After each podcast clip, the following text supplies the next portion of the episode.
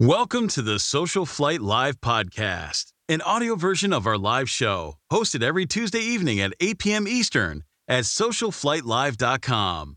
SocialFlight is brought to you by Aspen Avionics, Avidyne, Bose Aviation, Continental Aerospace Technologies, Lightspeed Aviation, Masimo MightySat, Tempest Aero Group, and Whip Air. And now, here's your host, Jeff Simon.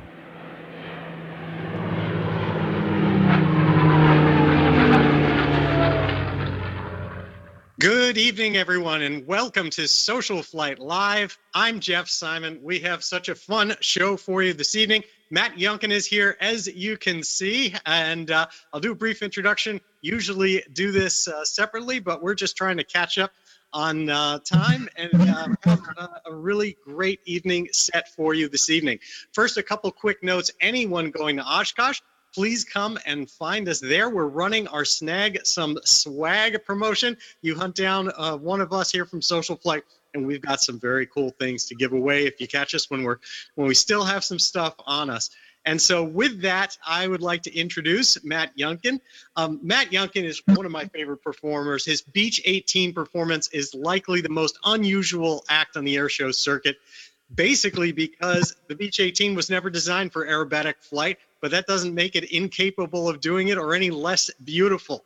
He's a third generation pilot, the son of legendary airshow pilot Bobby Younkin and grandson of Jim Younkin, who's well known for designing the Century and Trutrak autopilots more, most recently, Matt's been dedicating his time to preserving the stories of what some may call the ge- greatest general aviation uh, group of civil aviators, uh, very affectionately known as freight dogs. And we're going to talk about it all tonight. Please help me welcome to SocialFlight Live, Matt Younkin. How are you doing, Matt? I'm great. It's good to be here. Thank you so much for joining us this evening. Well, thank you. Like I said, it's an honor to be a part of this. I really do appreciate it. So, um, I want to start with the beginning. You, you, when we talk about your background, your family tree just just goes in one line of famous people in general aviation. Tell me a little bit about that and what it was like to grow up in that world. Well, I, it was it was definitely a different way to grow up. I mean, I, I had a very wonderful childhood, and uh, I've uh, been privileged to uh, spend a lot of time with some really neat people uh, as it pertains to uh, all of the different facets of aviation. Uh, you know, my, both of my grandpa's brothers were naval aviators during World War II, and so they had uh, um, that tie and th- that legacy that I was uh, fortunate enough to get to hear about growing up. My my great uncle Bob actually was an instructor in the Navy in Beech 18s. He taught multi-engine transition training for the Department of the Navy uh, in their SNBs and JRBs, which is basically the airplane I'm doing an air show in today. So that ties all the way back there. Uh, my grandpa uh, was just a little bit late or a little a little young to join up in time to be a part of World War II. So he ended up uh, uh, joining the Army and using the GI Bill to put himself through college, where he earned a degree in electrical engineering and he developed several different uh, notable uh, aviation instruments. Uh, the the one he's most famous for is the Century Series autopilots, and so he did that. He uh, retired from autopilots and built a couple of fantastic air racing replicas and restored a whole bunch of antique airplanes. And then he got bored with that and got back in the autopilot industry and developed the first digital autopilot for experimental aviation. So he you had three very successful careers doing different things, and, uh, and of course, my dad was a on-demand charter pilot. You know, he started out as an airmail pilot in Beech 18s, and then uh, eventually became an on-demand freight operator, and uh, did air shows as a sideline. And you know, here I am today as a result of all of that background. That's fascinating. I didn't even realize that. You know, I said that the lineage was just one straight line. I didn't realize it was your great uncle that probably was a, the first in the Beech 18 pilot line. It was. That's actually uh, how come we ended up with a C model twin Beech that, that my dad put into the air show arena in 1988. Uh, Uncle Bob actually took the, so during World War II, basically all of the Twin Beeches out there, whether they were bombardier trainers, navigators like the one I fly, or multi-engine transition trainers, uh, gunnery trainers, all, all of those airplanes were basically equipped the same way as it pertained to the airframe. And after the war, the ones that were still in service with uh, the Navy and the Army Air Corps went back to Wichita and were remanufactured into D model Beech 18s, which is all, all the low cabin twin Beeches you'll see on an air show ramp or D models. So they were either built in 1946 or later, or they were remanufactured in 1946. They put a, a heavier spar in them, lengthened the nacelles, they put a different landing gear under them, they changed the incidence of the tail so they'd hold more weight in the back and go a little faster. And my uncle Bob actually took the Navy's first airplane, uh, it off, and went back six weeks later and picked it up. And as he flew it back to the Navy base, he said they ruined it. Said it never flew right again. So years later, my dad fell in love with uh, Twin Beeches as a kid. I guess uh, one of them came into the service center. Uh, uh, at Mitchell Industries, where my grandpa was building autopilots to have an autopilot installed. And that's when dad thought that was the neatest airplane he'd ever seen. And he ended up, like I said, flying mail and freight in the later model airplanes with the high cabin and all that. And dad said the one crazy idea that he couldn't sleep off after being up on, you know, for three or four days at a time, uh, making all this money hauling freight was doing air, an aerobatic demonstration in a Twin Beech. And my grandpa and, and his brother Bob had bought just the right airplane because they wanted the C model Twin Beech just to play with, you know, as a couple of aviation collectors. And that airplane was sitting outside uh, on the ramp in Springdale after Dad brought it home from uh, from where it came from. He said it was lighter and faster than any Beech he'd ever flown. And one thing led to another. He did his first show in that in 1988.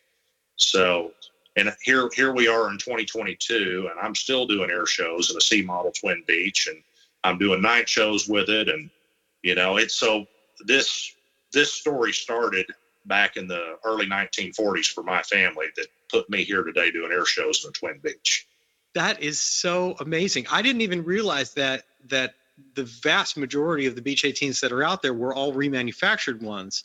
Then and and it's also fascinating that they went to do that, and yet, of course, you were saying that they flew better before that. That's true. You know, my uh, my show Beech will fly comfortably 20 miles an hour slower than my freight Beech stalls. So it, it's it's just a totally different. Uh, it handles totally different. It's still a twin Beech, You know the the print it does some neat things, but the uh, the principles of flying it, you know, doing single engine operations and the way you load it and CG and all that stuff, they're they're very similar in that regard. You know, uh, we didn't we weren't able to untrain all of the important safety aspects of you know uh, flying a Beech 18 when we you know put smoke on the other one and started doing silly stuff with it. So were they basically just trying through the D model to, to make it more utilitarian, kind of tame down some of that and increase the load ability and the safety factors? That's correct. You know, the airplane, uh, the D model is more, it, it will carry more and it goes, it's supposed to go a little bit faster, but it flies more like a King Air. You know, the D model and then the E model that, you know, we have that's the freighter that I'm hoping we'll talk about here in a little bit.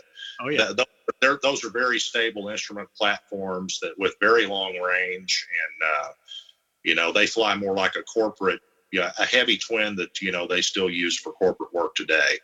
And the show Beech flies more like a big cub so. Wow. That's amazing. And and it's it's so wild to think i mean let's show a couple quick pictures here. I want to show some people uh, about the aircraft that we're talking about and of course you've got this i want to talk about this in a bit your iconic night show which I absolutely love. Uh, absolutely love seeing this. And um, it there's something about those two radials going uh, for a night show that you just can't beat. Well, thank you. I appreciate that. Uh, it's a wonderful flying airplane. It's very honest. It's a good platform, and as you can see, it's got a lot of room and a lot of interesting places to hang lights on it. Yeah, that's for sure. It it and uh, let's find a, a, daytime picture of that to show everybody here because it's uh, it's it is it's a beautiful aircraft. Um, that's that is for sure. Have you flown others that are in to the to the I guess I'll call it the the un, uninformed that are kind of in the similar look and feel and world of that, like the Lockheeds and things like that? Have you ever tried any of those? Uh, I've never flown a Lockheed. I'd like to. Um, you know, there's everybody has a different opinion. My dad always said that a Beech 18 was just a Lockheed. They took all the ugly out of it. But uh, but if you put a if you put a Lockheed and a Twin Beech on the ramp side by side, the Lockheed looks like it was handcrafted by an artist, and the Beech looks like it was stamped out of uh, you know very rudimentary parts. So they're, uh, they're they're very similar looking, but they're also very different. And I, I would assume they probably fly quite a bit different as well. Wow. So the Beech 18s, where that's what you grew up around, and and tell me a little bit about what it takes to transition an aircraft like that into uh, using it in an aerobatic environment? Because obviously, the most famous person to ever do that uh, so far is, is Bob Hoover, and yet when I think of who's number two, it's you.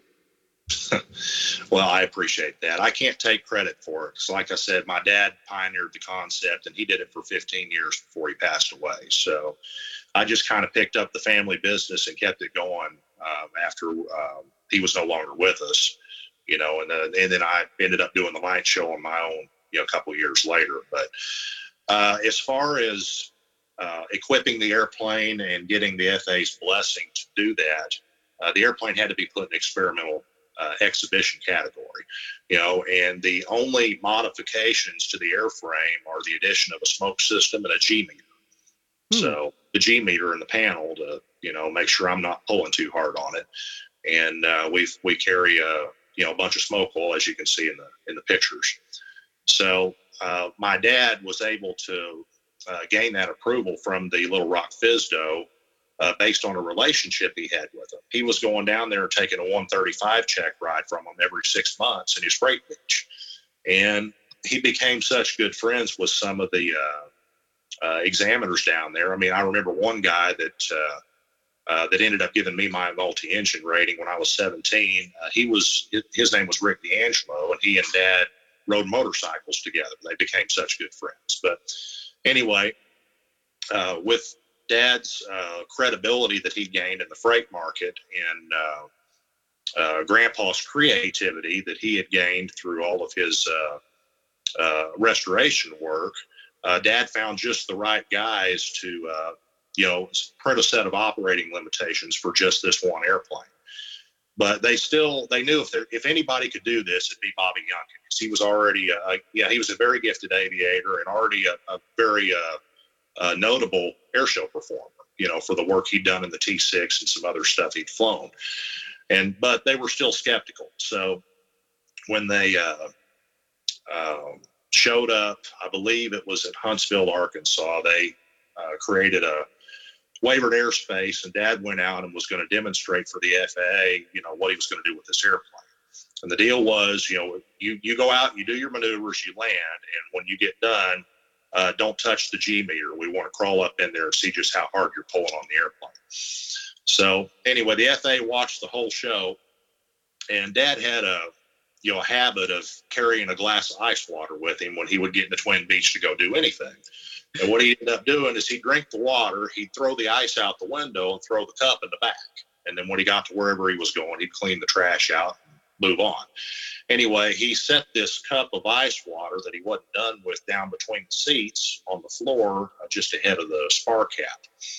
And when the FAA crawled up in the airplane after the demonstration to look at the G meter, they he kind of stumbled and tripped and looked down and saw that glass of ice water sitting there on the floor without a drop spilled out of it he just looked at my dad and shook his head and left. He didn't he didn't check anything else. He signed off the paperwork and the rest is history.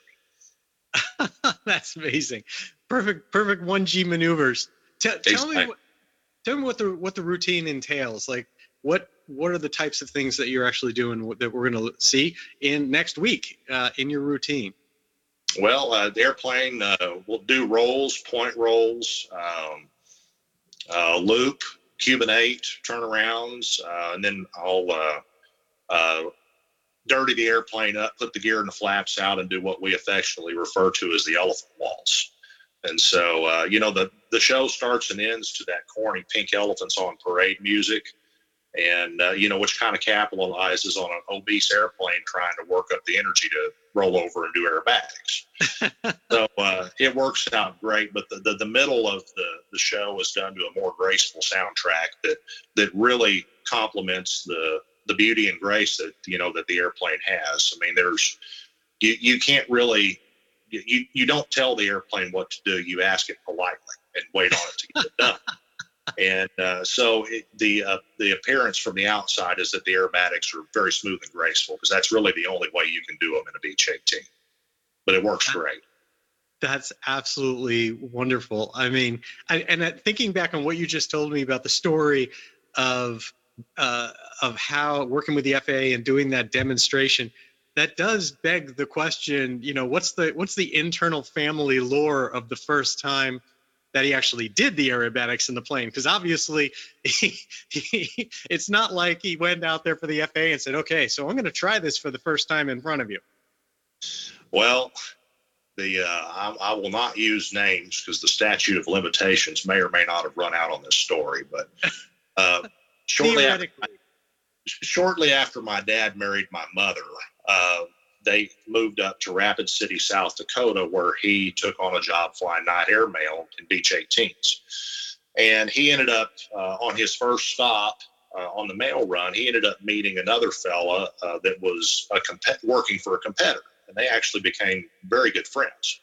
So the the story goes that my dad would hurry up and load his freight as fast or load his mail as fast as he could, and the other guy would take his sweet time loading his up so that they could end up meeting in the air someplace between the destination and doing formation stuff and messing around. And anyway, uh, apparently one night uh, the other fellow was uh, uh was out minding his own business, and Dad called him on the radio. Hey, where are you at? you know, and he gave him a position report. And then there was some banter back and forth, followed by tally ho, don't move. And so this poor fella's looking around, you know, he's got his hands glued to the yoke. He's looking around and he looks back through the windows, the passenger windows in the in the cabin area over the sacks of mail and sees this white flash go by.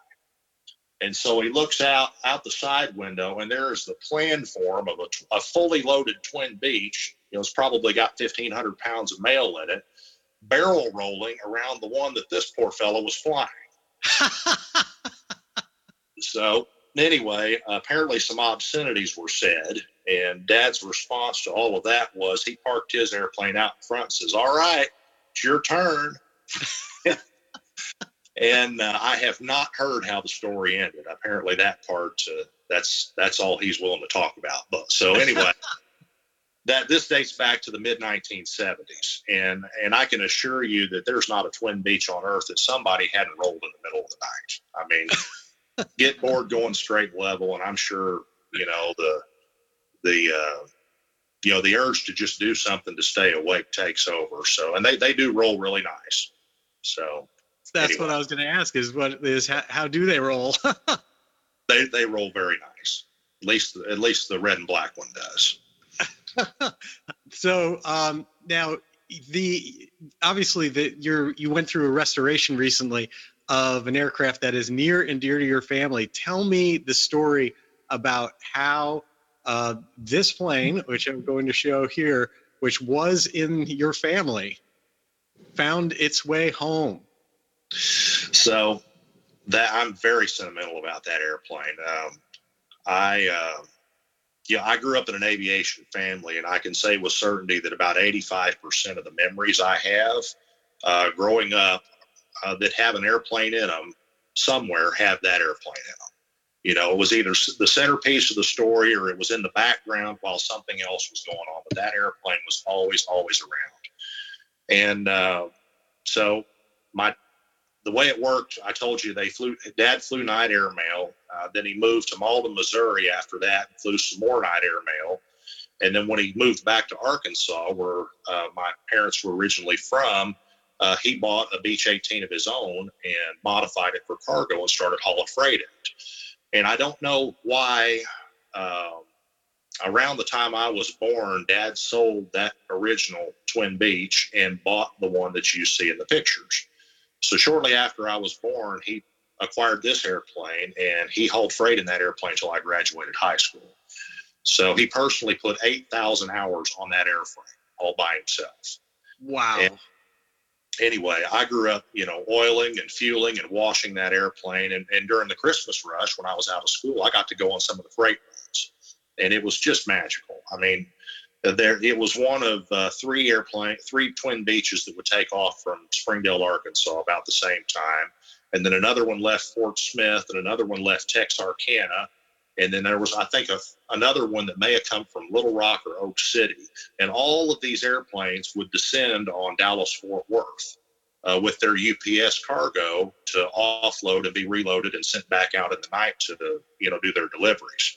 And you can imagine the commentary on the air to air frequency. I mean, it's better than any, you know, any stand up comedy show you could ever imagine. I'm sure there were ham radio operators and people with scanners at home that would tune into the, the Freight Dog show as it passed over their house at a certain time every night. And so it was just, it was just incredible to get to witness that as a kid. But, you know, the airplane, um, like I said, he sold it when I graduated high school, and uh, it went to uh, a couple different fellows, and a friend of mine ended up with it, and he uh, had it out in, in western Kansas.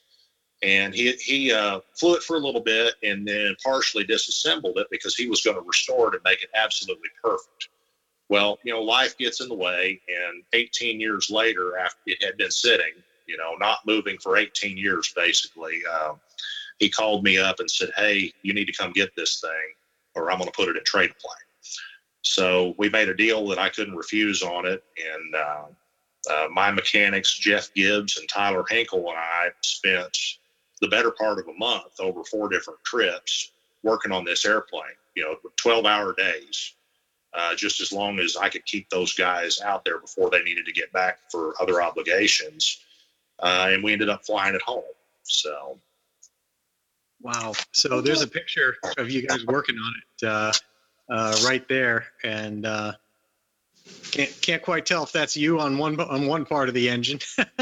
Now, those are that's Jeff and Tyler. Jeff is uh, my crew chief. He's been working on uh, the the uh, show Beech for the last 16 years, and that's him on the floor in the blue shirt, and Tyler's up there on the ladder hiding behind that cylinder. But And, the guys were they're actually at the airport as we speak, getting that airplane ready for Oshkosh.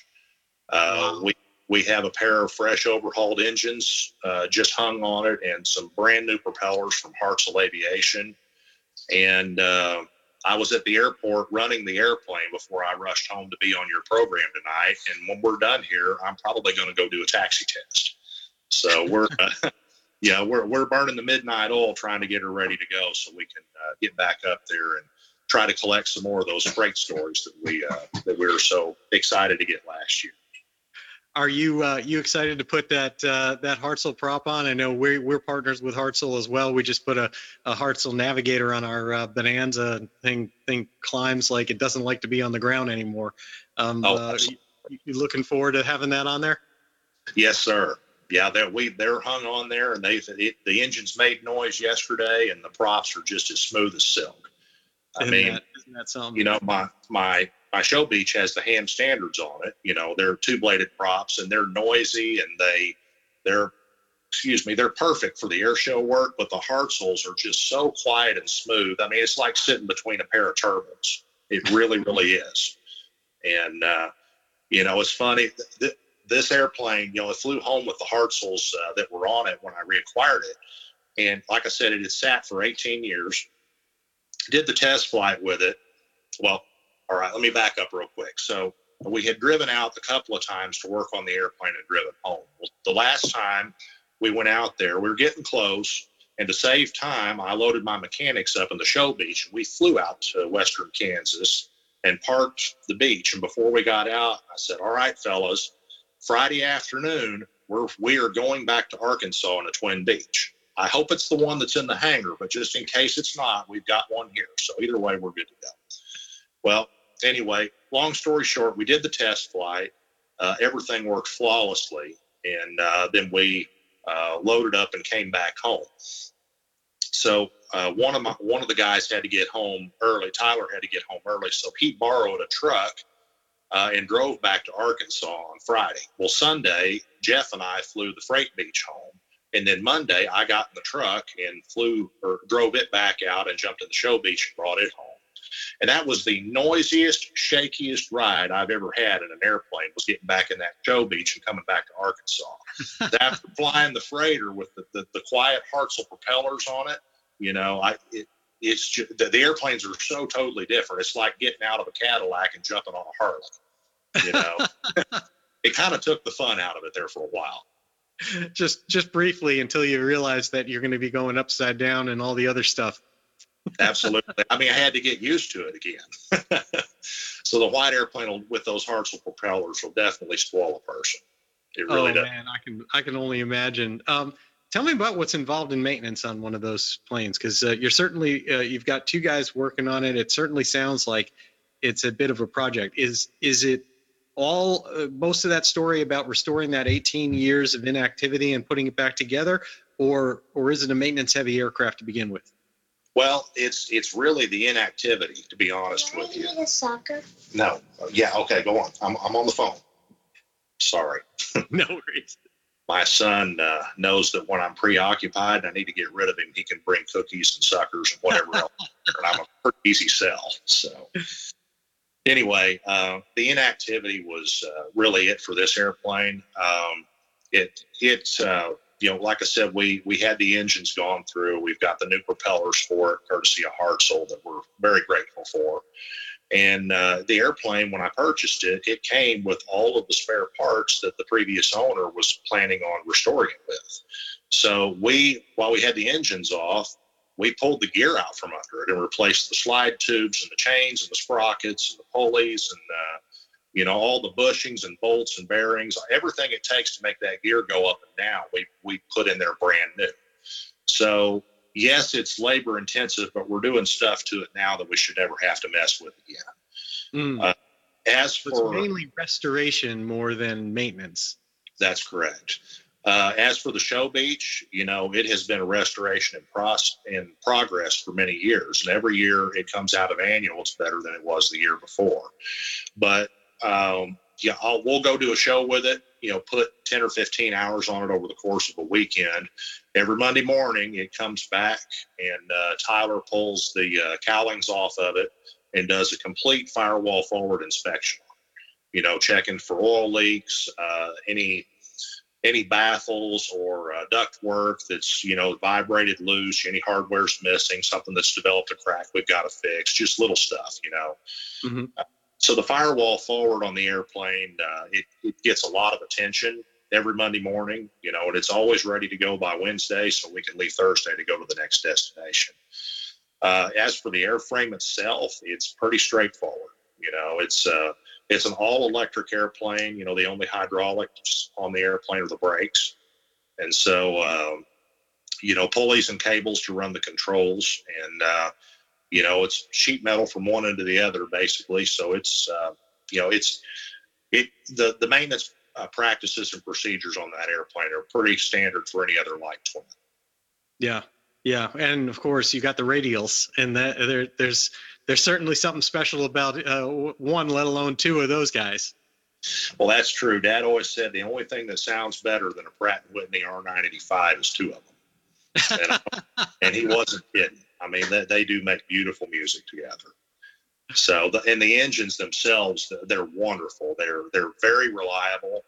Um, you know, I, I try to take very good care of my engines. You know, we make a lot of noise with them and, you know, I'll run a lot of power during certain maneuvers, but I never overboost them, you know, where we may be turning a little more RPM than the manufacturer says we should, but so does everybody else.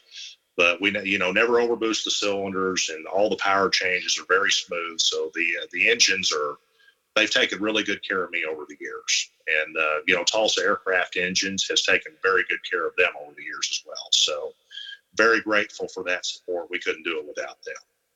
Yeah, it's uh, you know it's interesting because a lot of people don't realize that even though these engines themselves haven't been produced in a long time or are are, are quite old, um, they're very, very well supported.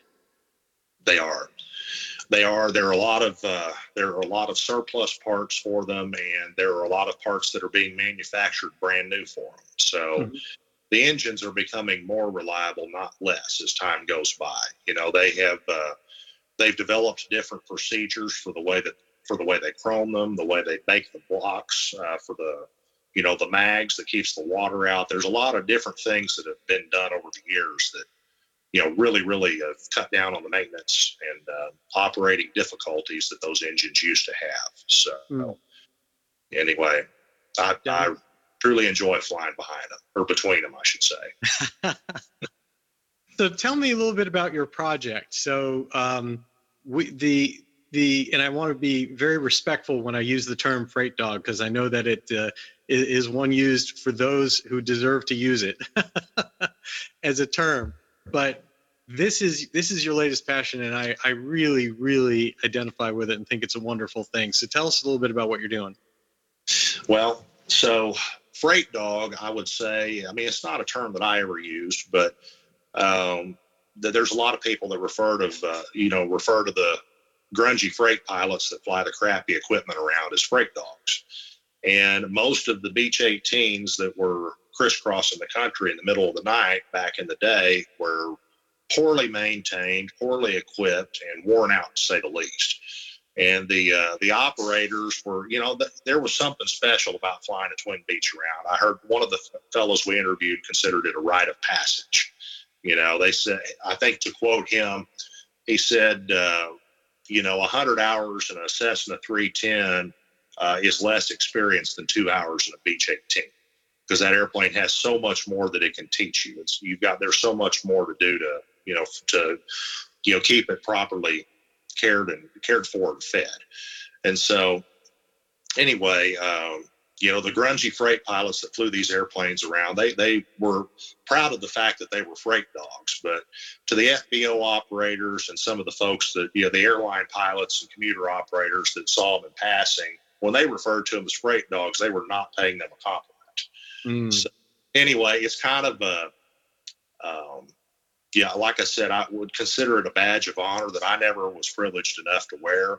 You know, I grew up, uh, my hero was a freight dog. You know, my dad uh, grew a, a, big old long nasty beard that probably had squirrels living in it in the wintertime.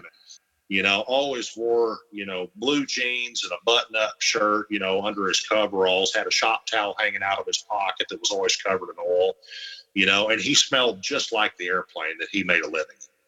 You know, the, I mean, it, the, the smell permeated his clothes and the washing machine wasn't good enough to get rid of it. So he, he always kind of had that, especially during the winter months, you know, when, when the flying got really heavy. But um, anyway, it was, it was a really interesting way uh, to make a living. You know, the phone would ring at supper time and, uh, you know, next thing with his food still on the table, he comes back and uh, he's got a bag packed, kisses my mom goodbye. And, we may see him the next morning or it may be a week before he gets home. Just we just never knew. So uh, a lot of the uh, freight pilots out there uh, you know they did on-demand operations like that as well. Others of them had scheduled runs. You know they worked the backside of the clock uh, several days a week. But the uh, um, the breed is you know getting older they're getting uh, up up in years at this point uh, you know, is a type of aviation that just doesn't exist anymore. This was before the the magenta line that uh, all of the kids are following nowadays, myself included. You know, this was back when, uh, you know, if you had an ADF and a DME in your airplane, you were considered well equipped.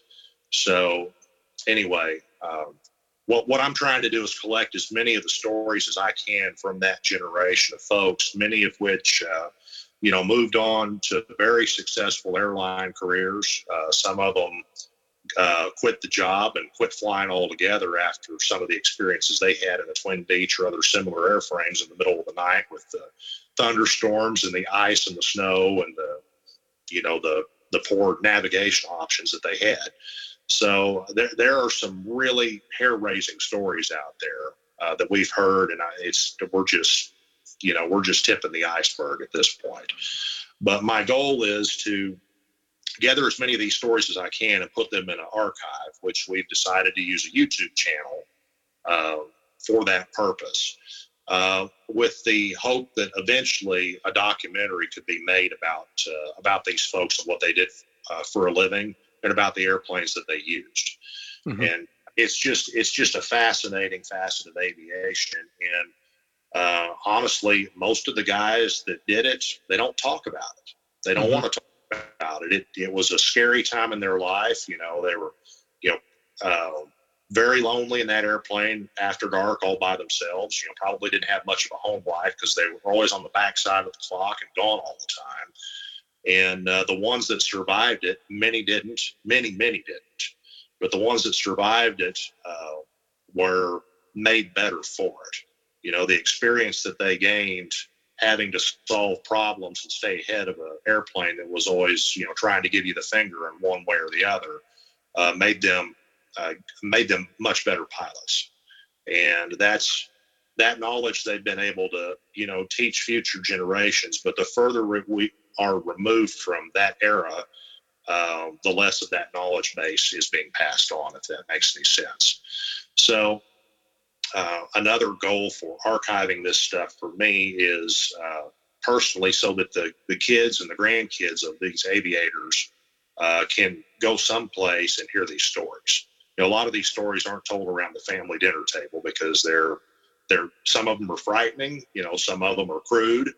Uh, there's there's all kinds of different stories out there, but uh, you know, I, I, wish my son could get on YouTube and listen to his grandfather talk about the experiences he had in the middle of the night in Twin Beech. So, um, what I'm trying to do is give other kids the ability to hear from from their relatives you know, and we're wanting to categorize, you know, uh, you know, we're just in the beginning phase of this, but we'd like to be able to tie these to a, a type of an airplane or in number or uh, a type of experience, you know, icing, for example, or engine failure on takeoff, or this or that, where you can get on and you can search any of these criteria fields and up pop, uh, you know, these videos of these uh, gentlemen and some ladies, as a matter of fact, uh, that are telling stories about exactly what it is you're looking. So the archive is the first goal, and like I said, you know, at some point, if we could, you know, do a documentary or somebody could take this information and run with it and make a, I think it would be a fantastic movie if this was ever done.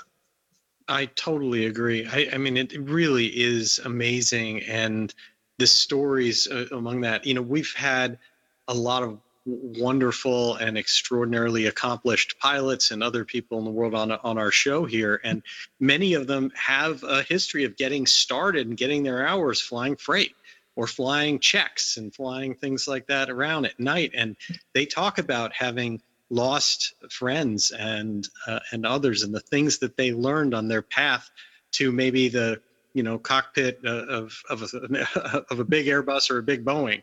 And makes you appreciate that amazing experience that some pilots have who hundreds of people are entrusting their lives to and um, and kind of wonder what what the difference is between that and the next generation of pilots. That's a fact.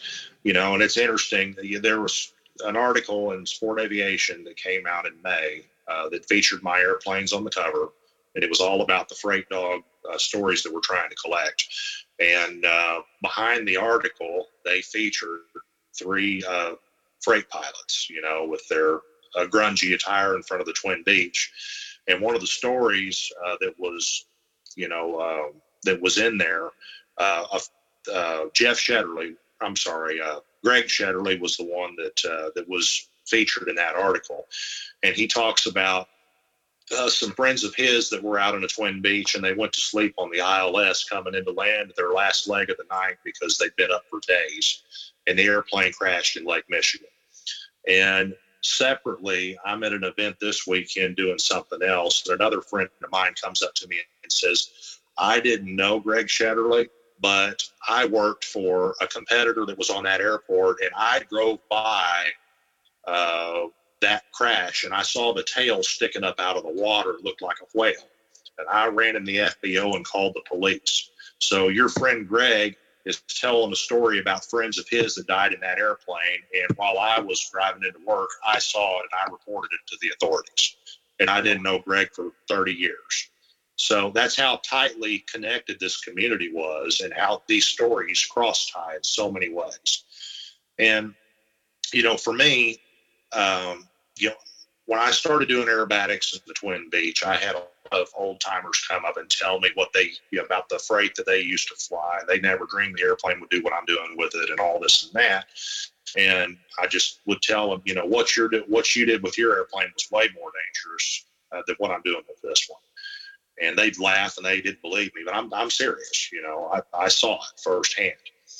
And uh, anyway, when I started doing the night show in particular, uh, I would get more and more of these stories. And the middle, that the, the uh, uh, words that are being broadcast over the PA uh, during the break in my night show are uh, basically a dedication of my performance to the active duty military and veterans and all of the salty old freight pilots that cut their teeth on these fantastic airplanes. And since we started reading it that way, we've got more and more and more interest. Well, then when the freight Beech uh, re-entered my life, I thought, well, shoot, now I've got I've got the perfect tool, and I know just the right people to archive this stuff. Uh, you know, now now I can actually focus on collecting these stories that these people have been telling me for years anyway. And if we could put them in the archive, that'd be fantastic. So, what was fascinating for me was, you know, the airplane reappeared, but while after we made the deal on it, but I hadn't been able to bring it home yet, I started looking around my hangar for some of the stuff I remember from my kid, uh, my childhood. And I found all of the cargo nets. I found the cot that my dad used to sleep on in the back of the airplane. I found the thermoses that he used to leave with hot chocolate in, you know, uh, when he'd leave the house to go on the freight run. Uh, I found his last ever trip sheet, uh, you know, in the the uh, aluminum uh, clipboard thing that you know that had the the uh, last trip he ever made in that airplane. That was a, a revenue run for it. Uh, I found the the cassette tape case full of Tammy Wynette, Jerry Clower tapes, and the Walkman with the homemade apparatus that would plug it into the headset that he listened to in the middle of the night, and just on and on and on. I found all of these pieces, all of this stuff that used to live in that airplane. You know, uh, that it just stayed with the airplane, and um, all of that stuff still existed. So when I brought the airplane home, my wife and I put the cargo liner back in it. It still has the, uh, you know, the wooden floor that was in it when, uh, you know, when he was hauling everything from dolphins to car parts, and uh, you know it's it's really is just a time capsule so i had the uh, a heat curtain made that was similar to the one that used to be in it where you could zip the cockpit up and hopefully keep what little heat you were able to generate from the Janitrol if it was working you know in the cockpit instead of having the drafty air coming up over the freight from the tail and so we put that back in brought the airplane to oshkosh and the interest was just incredible um, several people walked by the airplane and just teared up. And they started telling stories to their family members that they'd never told about their time as a freight pilot or as a line guy that was servicing these airplanes in the middle of the night or loading the freight on them. And um, how I knew for sure that I was doing the right thing was we had three or four individuals. Um, well, to describe Oshkosh for your viewers, you just can't. It's aviation mecca. Right. You know, there's a half a million people and 10,000 airplanes that flood that airport over the course of those seven days that, that are AirVenture. And so when you've got all of these airplanes and all of these manufacturers and vendors and workshops and all everything that there is to do that is Oshkosh, and three or four guys come do their interviews and then leave and then they come back a couple of days later and want nothing more to do than sit underneath the wing of this wore out freight airplane when there's all this other stuff to do you know it just makes you feel like you're doing the right thing that that's where these fellows were most comfortable this is they could identify more with this airplane than they could any of the other airplanes on the ramp and it just makes my heart smile to be able to you know present that to people you know, and, and get the response in return. It's just great. That is absolutely wonderful. And I love the the kind of commonality and crossover with the fact that you're you're known for that night air show. And that's what so many of those it's the environment that that was so dangerous and and so challenging in so many ways for those freight pilots. That's right. You know the stuff i'm doing is when the, over an airport in a very controlled environment when the weather is absolutely perfect the stars and the moon are out and uh, it's comfortable to it's comfortable weather to be around these guys it didn't matter what the weather was doing you know they had to go uh, mm-hmm. Not going was not an option. You know, you either, uh, if you didn't go, uh, you know, you were either going to get fired, you know, they'd find somebody that would take your spot. Right. You know, I had another fella tell me that we didn't do a mag check before we took off because if we had a dead mag, we are going anyway. So you would do the mag check after you returned to the airport after you did your run. That way you could tell maintenance about it if you had a problem, and hopefully, while you were sleeping, uh, the mechanic would fix whatever the problem was because whether they fixed it or not, you were going to get back in that airplane and go back out the next night. Wow. And so, you know, I, I could go on and on and on about the stories and about the culture and the lifestyle. It was just, it was just different back then. I so. can imagine. Tell me what it's like to do a night air show. What is it? What is that like from, we've seen it from the ground and it, and it seems unbelievable that that you can do all those maneuvers in the dark essentially what's it like from the cockpit well it's it's a lot of fun it's busy uh, it's different than the day show uh, my night show is tightly choreographed to a very powerful soundtrack but i'm actually listening to the music in my headset and i've got 24 switches and two rotary dials that that i can that are all attached to different lights in the airplane that i can use to change the uh, appearance of the airplane when it comes back for the next maneuver. Can make it appear and disappear and do all kinds of different stuff. So there, it's a twin Beech cockpit is is is busy and generally busy in the first place. It's even more busy when you're doing aerobatics. And when you're doing aerobatics after dark and you're messing with all of these light switches, uh, the workload doubles yet again. But it's fun. It's it's really I feel like I really did something when the show starts and stops, when the music starts and stops. And I was able to use all the switches and I didn't forget anything and I got all the maneuvers executed at the right spot. So uh, it's challenging, but the challenge is also what makes it a lot of fun. Uh, as far as doing aerobatics after dark, you know, um, when it's not a beautiful moonlit night, you actually have to build a horizon out of uh, the street lights or the runway lights or uh, you know other you know buildings or passing cars or whatever that's uh, that you can put a fix on to reference for the maneuvers.